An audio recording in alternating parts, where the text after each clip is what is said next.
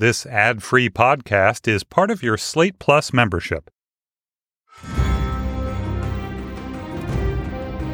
Hello, and welcome to Slate's Game of Thrones podcast, a TV club series that's just for Slate Plus members. I'm June Thomas, and today I'm joined by theatre director and writer Isaac Butler. Hello, Isaac. Hi, June. And by Slate Browbeat editor Sam Adams. Hey, Sam, thanks for joining us. Pleasure to be here. Our maritime correspondent Seth Stevenson is off in Seattle this week. I think he's getting his boat refinished. Uh, we'll miss him a lot, but we'll we'll do our best to. It, I mean, I'm happy to have you on board, Sam. But it is a sad week to not have Seth here to uh, maritime correspond for us. Exactly. I'm sure there'll be. I have a feeling there'll be more uh, seafaring uh, storylines. Anyway, let's talk about this episode. It was uh, season seven, episode two, Stormborn. As usual, as is our want, let's just kind of wander through the episode. Sounds good to me. It was a dark and stormy night. It surely was. My goodness. So our first scene was I mean, the thing that I mostly took away with it, was a lot of yakking, but the thing that really grabbed my attention was how mature our Dany is these days. She's really grown up, you guys. Uh, has has she? I mean, you know, her her go to gesture is still to insist on dominance over all those around her. I don't know. I mean, it was also odd to me that she and Varys never had this conversation at any of the other points in which they've been hanging out over the last uh, couple years. Yeah, yeah. That I think she's bored. She's like she's a bit sad that her homecoming was not quite as like completely soul fulfilling as she had hoped for. Which you know anybody who's ever made a similar homeward journey will know. Yeah, that's how it goes. She's a bit bored on Dragonstone. I don't know. How did you read that scene, Sam? You know, I, I felt like just on a sort of basic writing level, like it was not very well done. Like there wasn't anything that really kind of prompted that conversation. It seemed like yeah. it was a, like a plot point that they needed to get in. There was some sort of distrust between Dany and and Varys, or you know, some network note like, "Hey, you need to deal with this thing." But it it, it didn't really make sense that this was the moment that she would choose to confront Varys about this, but it did set off what I think was a really interesting sequence. You know, the first, I guess, two or three scenes in Dragonstone where we get a lot of not just kind of military strategy, but but political wrangling between these varying factions. Mm. And it's um, really interesting watching that. Uh, um, Rachel Withers has a piece on, on Slate today about this uh, war council. The working title is a, a distinct absence of cock. um, and you look at the scene and it's really, I mean, you've got, you know, all the sort of military commanders in the room are women. And you have Grey Worm and Varys, who, as uh, I believe Jacob Brogan referred to them, is Team Eunuch. Mm-hmm. And then you have Tyrion, who has been referred to in the show as a half man. Right. Um, so it's, it's kind of like the island of misfit toys in Dragonstone all of a sudden. Yeah, but you know what? By the end of the episode, two of those four power sources are snuffed, or, well, one of them's. Actually, they're not actually snuffed. They're just pulled off the board, I guess. Right. I, right. I, I felt like this episode to me was sort of a lot of what Game of Thrones has become about, which is people very explicitly describing their value systems, yeah. punctuated by sequences of spectacular violence, yes. and competent, smart women having to deal with incompetent men who are able to actually like who are more able within societal structure to hold power. Like right. those are the two big things that are going on in Game of Thrones that these women are stuck with these men mm-hmm. and people are just going to explain their value systems to you at all times and then they're going to hack each other to pieces. And this was like really that and it's almost sort of like distilled pure Walter White meth form. Yeah. Although there was the, the at the end of that of the second scene with Dany, we know the war council scene, yep. Dany has to speak alone to Lady Olenna. You're like, okay, what's this going to be about? And then Lady Olenna gives her that speech, you know, about sheep and men and outliving smart men. And she makes that, you know, line that was, yes, a good line, but I'm not really quite sure what it means, which is, you know, you're a dragon, be a dragon. Right. Which, like, yeah, sounds good. Uh, how do I do that? When Olenna was like uh, giving her speech about, well, you know, the only way to rule is through fear. I was like, what about consent to the governed? I mean, I guess, I guess we're like a thousand years away from that, but uh, maybe, maybe you know, it, it is that very funny thing of like, you know, Dany's natural impulses are to dominate and then murder anyone who Mm. who gets in her way. And I, maybe we can segue to Cersei's completely accurate speech about why the people of Westeros should not want her there. And Olenna, and uh, it's odd that they're conflicting about that because actually they have the same strategy normally, which is to just like destroy everything in their way, Yeah. crucify people, you know, et cetera, and win that way. Yeah. I mean, I feel like Dany did try something. I mean, maybe heavily under under the influence of Tyrion and Varys, but I mean, she did try getting the people to love her in Meereen. You know, she assumed that she would be, you know, greeted as a liberator, to coin a phrase, um, and that did not work out so well for her. So, you know, maybe you know she's still learning that that lesson. Or that she clearly has this sort of warlike impulse, but I Yeah. think that that's also you know, she she kind of feels like she needs to be the the toughest person in in the room. That's kind of her her big play as a leader. I don't, I you know, I'm still not sure that's entirely sort of her core, but I, I think it is kind of how she's she's learned to me. I mean, this this episode was full of so many callbacks to the first season. Yes. Um, and and one of those was going, you know, reminding us that you know when when Daenerys Targaryen kind of came onto the scene, she was basically kind of a bauble. I mean, she was being you know traded to Khal Drogo as a as a basically as, as a gift to kind of instill a, a military alliance by her you know abusive brother. Um, and then she you know, managed to convert that situation to her advantage. But it just reminds us kind of where she's come from, not just in, in plot terms, but in terms of character. I mean, she is someone who has, has really everything she's she's gotten except her name she's had to, to fight for. Well, we also just before we leave Dany, we must remember that she also had she made a meeting with Melisandre, which is is weird because as we've talked about even just last episode, there is this weird relationship with magic and what's explained and what's not explained and what seems super mysterious and what doesn't. I mean, we're talking about a character who A is a mother of dragons, but B was herself reborn as Jon Snow was, you know, in, in her case, in a conflagration of fire. And yet I always have a different feeling about her than I do about Melisandre. And I'm much more suspicious of Melisandre's particular style of whatever. I, I don't even know really what to call it. Magic, really, I suppose, or faith. But now we have those two strains of faith brought together in a way. Yeah, I mean, I uh, my heart sunk at having to deal with Melissa. It's an unfortunate performance. It's Yeah. unfortunately written. It's like a hammer horror trope with a lot of like nudity, you know, shoved. uh, There's nothing about that character that I want more of. So Yeah, I'm trying to yeah. get over that to kind of address this. You know, I don't think Dany's really going to be into tying people to stakes and lighting them on fire if they don't do what Melisandre says, which Yeah. is her like old MO.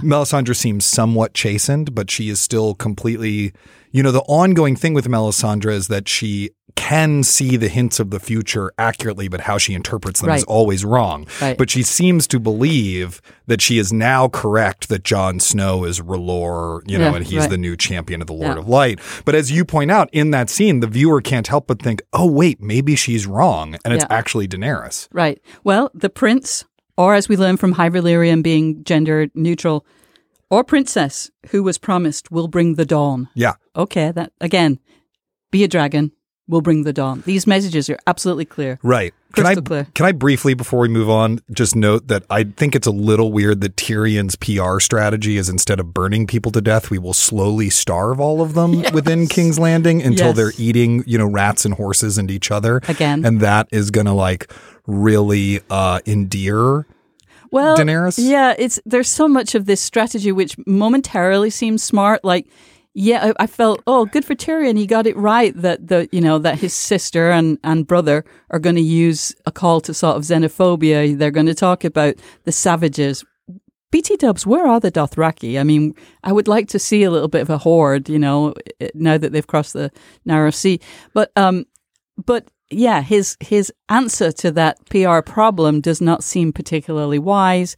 And now also we're seeing how people are being slaughtered and, and you know, this strategy that's so smart isn't working out when, you know, time is a passing and they're just sitting there working out their PR strategy. Right. Yeah, I'm not. I'm not entirely convinced that Tyrion's strategy is you know, completely free of the impulse to vengeance. Yeah, yeah.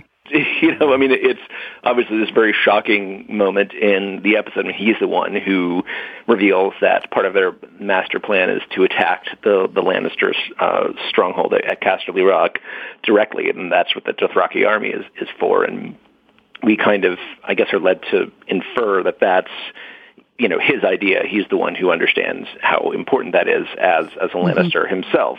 Um, and militarily, that seems to make a certain amount of sense. But there's also clearly a, a certain amount of getting back at yeah. the family that never accepted him, and and uh, yeah, fact, and, you know quite a bit more. Yeah. And and that's very appealing to the other well the women at the table who are like, yes. yeah, I want to bring down those Lannisters too. Bring it on, bro. I'm sorry, I always forget where Cersei and Co are. are they at King's, King's Landing, Landing, still? Okay. So Cersei and Jaime and Qyburn are all at King's Landing and they're all, you know, they're making those awful xenophobic appeals. And and I was very interested in the way that Cersei sort of did present Dany's narrative in Meereen because yes, she did crucify guys and she did punish them, but they were slavers. That is true. It should be said though, and I was thinking about this last year, and we, we may have even talked about it last season, that, you know, Daenerys is a mass murderer surrounded by a team of managerial incompetence. And yeah. the idea that the people of Westeros should be like clamoring for her return or should cheer her or whatever. Yeah. Like Westeros, it's made very clear in this episode to me anyway. Westeros is like deeply screwed. There yeah. is no yeah. one of these paths that is a good one. The xenophobia and racism of Cersei's speech is is, mm-hmm. is obviously a problem, but it is also factually accurate that Daenerys murdered everyone in the ruling class. Yeah and then incompetently managed it and has this like horde of people with different customs, shall we say, yes. uh, uh, that are coming there that the people around her are frightened of. I mean, all of that is totally true. Yeah, it is. And again, like there's a weird feeling of where I know I'm I'm not being rational of I kind of love those dragons. And so when Qyburn brings out his earth to air, you know, anti dragon missile, Big ass crossbow. Yes. It, isn't it just a ballista? I mean, isn't it just actually like a medieval siege weapon? Yeah, it's just it's kind giants, I think. Yeah, okay. Yeah. But I'm like, don't kill a dragon. But of right. course, the dragons are, as everybody points out, are gonna just kill hordes of humanity blindly and, and without particular cause. They're like the WMD of, of yeah. Westeros. I, I do think it's interesting that Tyrion's strategy doesn't include them or even right. talking about them because I do feel like there's that whole sort of urban legend that you know they were thinking about testing the atom bomb and then sort of telling the Japanese, "Oh, we have this thing," you uh-huh. know. Blah, blah. So there's no like, you know, we all know they have dragons. They they don't demand the surrender or else we'll do that. You know, they're mm-hmm. just sort of like off the table right, right. for now. I guess it's just a very expensive effect, and we we hold that in reserve. yeah, exactly. Okay, so anything else about um, King's Landing and and uh, anti dragon techni- technology? No, although Jaime's a brunette now. When did that happen? Yes, I don't know. And I mean, I there's so much going on with the looks of the Lannisters. That's happened to Tyrion too. Someone was recently pointing out on, on Twitter that one of the stories of the last seven seasons of Game of Thrones is them like stop stop pretending that Peter Dinklage is blonde. Right. Yeah. I mean, it looks good on Peter Dinklage, but like part of the point of Jaime Lannister is that he and Cersei are both blonde, which is why their kids being blonde is a tell. Like it's actually like important. This is this is a very nerdy point, but it's actually important to the story that they both be blonde. When there are no more kids, they can let their hair grow out. Yeah, yeah, exactly. Uh, okay, yeah. let us move now to the Citadel, mm-hmm. where Sam Tarly is just having to deal with the old school closed mentality that just don't want to try anything. He wants to disrupt. He wants to, you know, move fast and break things. And the Archmaester is just an old stick in the mud who's just committed to his ways.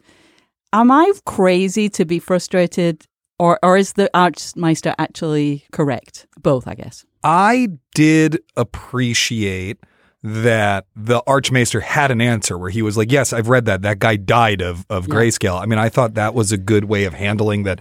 Sam seems to oddly be this like crazy once in a hundred year genius who yeah. knows the answer to everything. Yeah. And we'll we'll see how things work out with uh, poor Ser Jorah. Right. You have to think in keeping with the ethos of the show that at some point Sam has to screw something up pretty mm-hmm, royally mm-hmm. through this kind of precociousness. Yeah.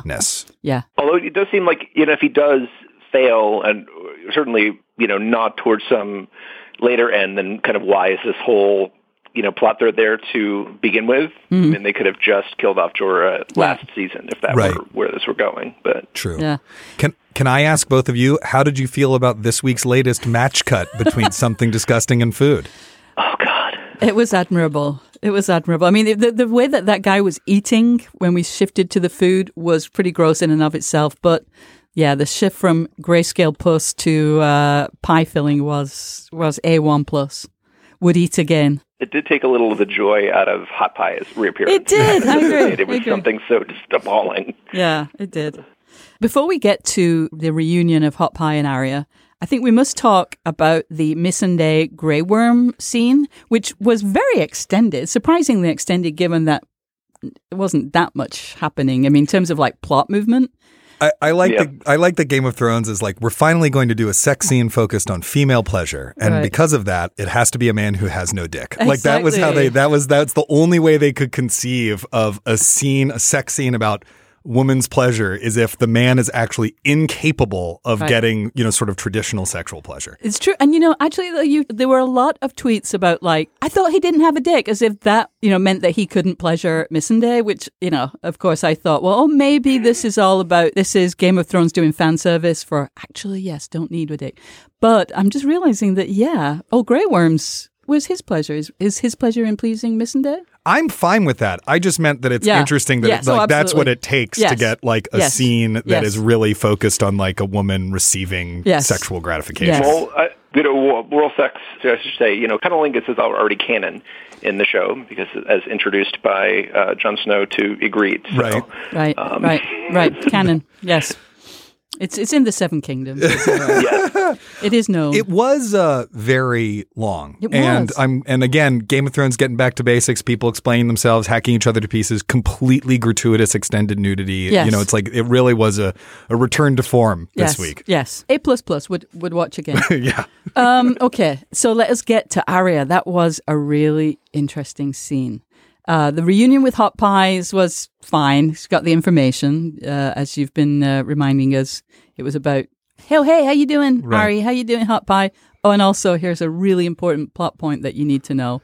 But then, of course, the reunion with Nymeria. Uh, yeah. Well, I will say the hot pie thing. I think it is important to the choice that Arya makes that hot pie is like a little weirded out by her. Yeah, and that yeah. she notices that Yeah. that she begins to reconnect with some semblance of her humanity upon seeing people who knew her back when she used to be a human. So I Yeah, do think that yeah. beat is important in that conversation. Yeah. I like hot pie. It's good Yeah, to see him. yeah. What what what did you guys make of Nymeria? At first, I was just sad because, you know, I've been looking forward to that reunion and I did see them walking off into the sunset together. But I, I watched the, you know, the, the little clues from Weiss and Benioff at the end and, and they sort of pitched it as it's a flashback to season one again, where Arya told Ned when Ned's suggesting that she could become a princess and wear all the finery and all that. What did she say? That's, that's not me. And I think more though that it's about consequences. That Nymeria does recognize Arya, that she she doesn't kill her, that Nymeria, an animal, is able to not take revenge for because her last memory is of Arya throwing stones at her. So there's consequences in that she doesn't kill her, but she also doesn't go off with her. Although I want it w- didn't give me what I wanted. It felt like there was a message to Arya that you know you're not dead yet, but you've lost some things, and maybe also that she's got all of the supernatural help that she's going to get.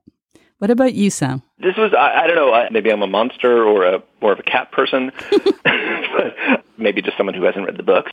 Um, this is not one of those things that I, I had like a tremendous emotional uh, reservoir built up for. So I, I thought it was fine. I mean, the, the the subtext is interesting. You know, in this kind of trying to kind of re-civilize this feral creature. Um, you know, and, and I liked Maisie Williams, you know, acting in that Yeah, scene, kind of her her reaction shots to it. it you know, Yeah. it felt.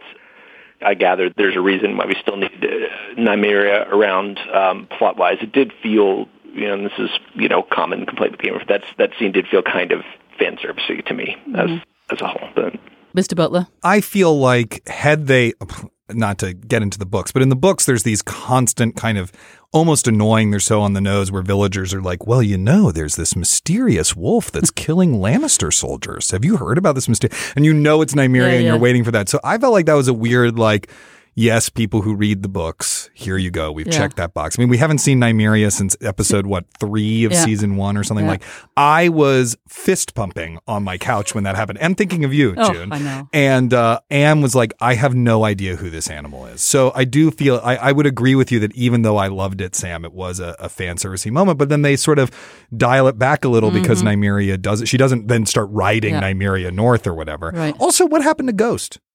A ghost got killed, didn't Did he? Ghost get killed? I Did he think not so. get raised from the dead?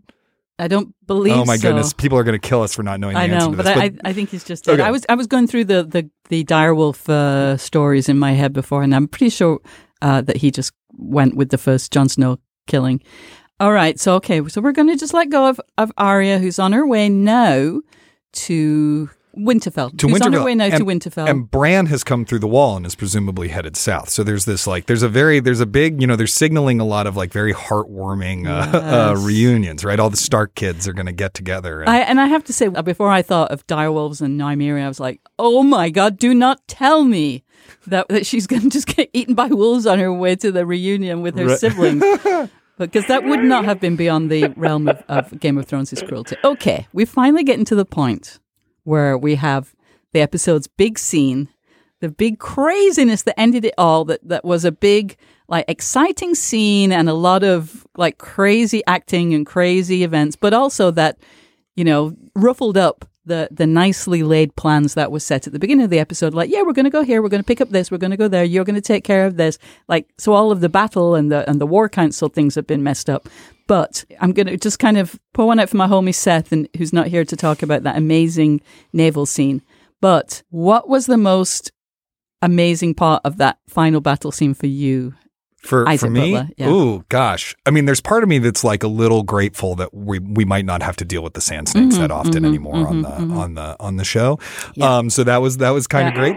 And I don't know, I I enjoyed actually the first opening beat of it of the ship getting rammed and then the bridge coming down, Yeah, and then you're just yeah. sort of like, yeah, it's a naval battle. It's yeah, on, you're like- but that it's confined in this space kind of raises the stakes in an interesting way. You actually can't run away from it. I mean, Yeah. Theon does, but you Right. know, the ability to run away is very it's it, that that they treated it as a different animal from the sort of battlefield combat. I I was grateful for that. Mm-hmm, Yeah. I do think they seem to have very highly evolved ballistics, and I'm wondering why you need dragons if you have really highly evolved ballistics like that. But the uh, but you know, like I did, I appreciated that they took the time to sort of design this fight Yeah. in a way that it would feel different from Yeah. the other ones that we've seen. And it really is, as Seth predicted, boarding and close combat. Yep. There's very little fancy about it, and it's it was brutal and hideous. And uh, the sailors were exceedingly cruel combatants. Yeah. And of course, Euron is absolutely bonkers. You're the bonkers rock star dude Yeah. who won. Yeah, yeah. I did think there was a weird thing in that. Maybe I'm wrong, but I do feel like the the show has shown a little bit of an unwillingness to dispatch major characters Mm. as it's departed from the books. Like, I sort of don't understand why.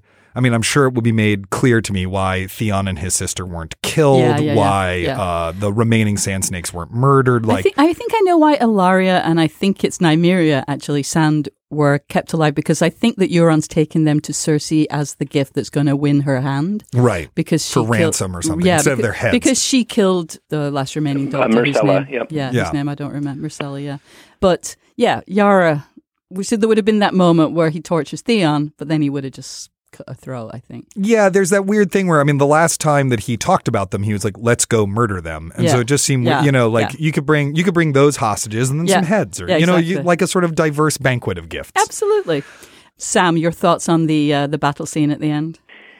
you know, Euron Greyjoy FTW. Yeah. As, as I say, I mean, it, they've clearly reworked um, Pilou Asbæk in this Mm-hmm. season to kind of fill the uh, Ramsay Bolton shaped hole Yeah, in yeah. the show. He's the new kind of lusty sadist.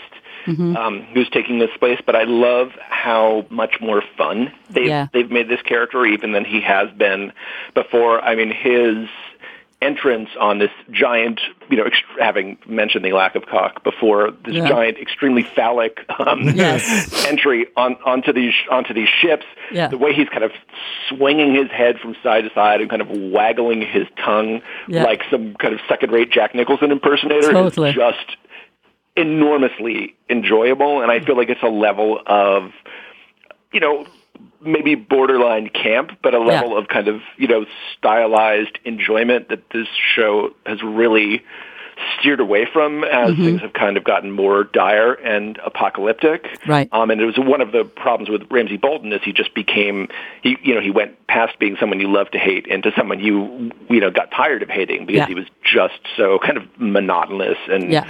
horrible. And I really like what they're doing with this character, and it's going to be very satisfying when they. Uh, I, I'm guessing Theon eventually kills him. Yeah, I guess.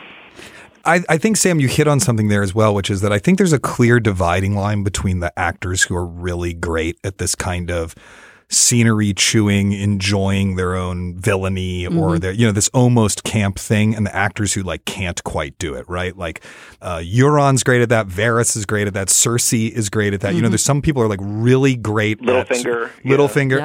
Uh, I actually would put him on the other camp, but you know, Oh, but oh. I think some of the actors are like really delicious to watch doing Uh-huh, that, and some of them aren't, and they really hit the jackpot with Euron. It's just like you want to watch him, you know, enjoy being terrible. Yeah, it's actually funny because Pilou Asbæk seems to be the one Dane who doesn't have the best English accent, but it, he has magnificent style points. I mean, Yeah. you're right. His Jack Nicholson impersonation is just fantastic. Yeah, he's a lot of fun to watch, and, and even when he's doing gross, vile, horrible things. All right, it's the time in the episode when we ask who was the worst person in Westeros this week. You're the worst shit in the Seven Kingdoms! Plenty worse than me. Sam Adams, who is your pick for worst person in Westeros this week? My pick for worst person in Westeros is also my pick for best person in Westeros, um, which is Euron Greyjoy this week. As I said, I, I tremendously enjoyed what the actor is doing, the horribleness with which he dispatched the sand snakes and, um, you know, hung them from Yes. the ship and licking his lips as he holds an axe to his niece's neck is, uh, he's a bad, bad man. He really is. Isaac Butler? I, I struggled with like last week. I struggled with with this one this week. Uh, I'm tempted to say the war profiteers in the hot pie scene. Oh my goodness, Because I mean, you know, yes. you know, it's like it's a very Mother Courage thing. But you know, the war yeah, profiteers. I just yeah. think f you guys. Really? But I am going to go with Theon. And. I'm going to attach to this that gif of Tyra Banks going, I was rooting for you. Do you know what I mean? It's just like, I just feel, just like, ah, you've come back from so much. And then you, you, you, you're just, He was triggered though. It's you know the mind is such a I was delicate for organ. you. I know. Yeah. Yeah. But yes, he's a victim. I know. Yeah. I know. But still, yeah. it's that was that's that's was very upsetting to me, and I knew that probably someone else would pick Euron. Yeah, yeah. And he did get rid of the sand snakes, which is a net plus I uh, know. in my I book. know. They just never worked. They really didn't. I don't was- think it's necessarily their fault. Yeah. No. Yeah. No. Um, it's just- but it's just like a ill-conceived. It's Yeah. ill-conceived in the books. It was ill-conceived on the show, Yeah. and Yeah. Well, I'm trying to pick between two choices. One is Qyburn because I just don't want him to kill the dragon, even though I know that you have to because they're essentially just pieces of ordnance. They're too special. I don't want them to go. And also, he's horrible in every possible way. He's so gross. But I think I might have to go with Archmaester Ebrose. is that Jim Broadbent? It is mm. Because he's just too much of a job's worth. I mean, it. I think it's it's maybe it's that I'm picking up on the urgency that Jon Snow and Samuel Tarly feel because they've seen the White Walkers and they know what's going to come. And so this whole thing of like, oh, you got to be slow and careful and precise. That's not appropriate anymore. And sometimes you've just got to do the treatment of, of grayscale that may or may not kill you. And so I'm, I'm going to give Archmaester Ebrose my vote for worst person in Westeros this week. Come on, man. It's time to break some things. That's what I would say. Let's disrupt. Let's disrupt. All right. With that, we bring this episode of the Game of Thrones TV Club to an end. Uh, we will be back next week to talk about episode three. I'm June Thomas. Thank you, Sam. Thank you, Isaac. Thank you, June. Thank you. And uh, please join us next week.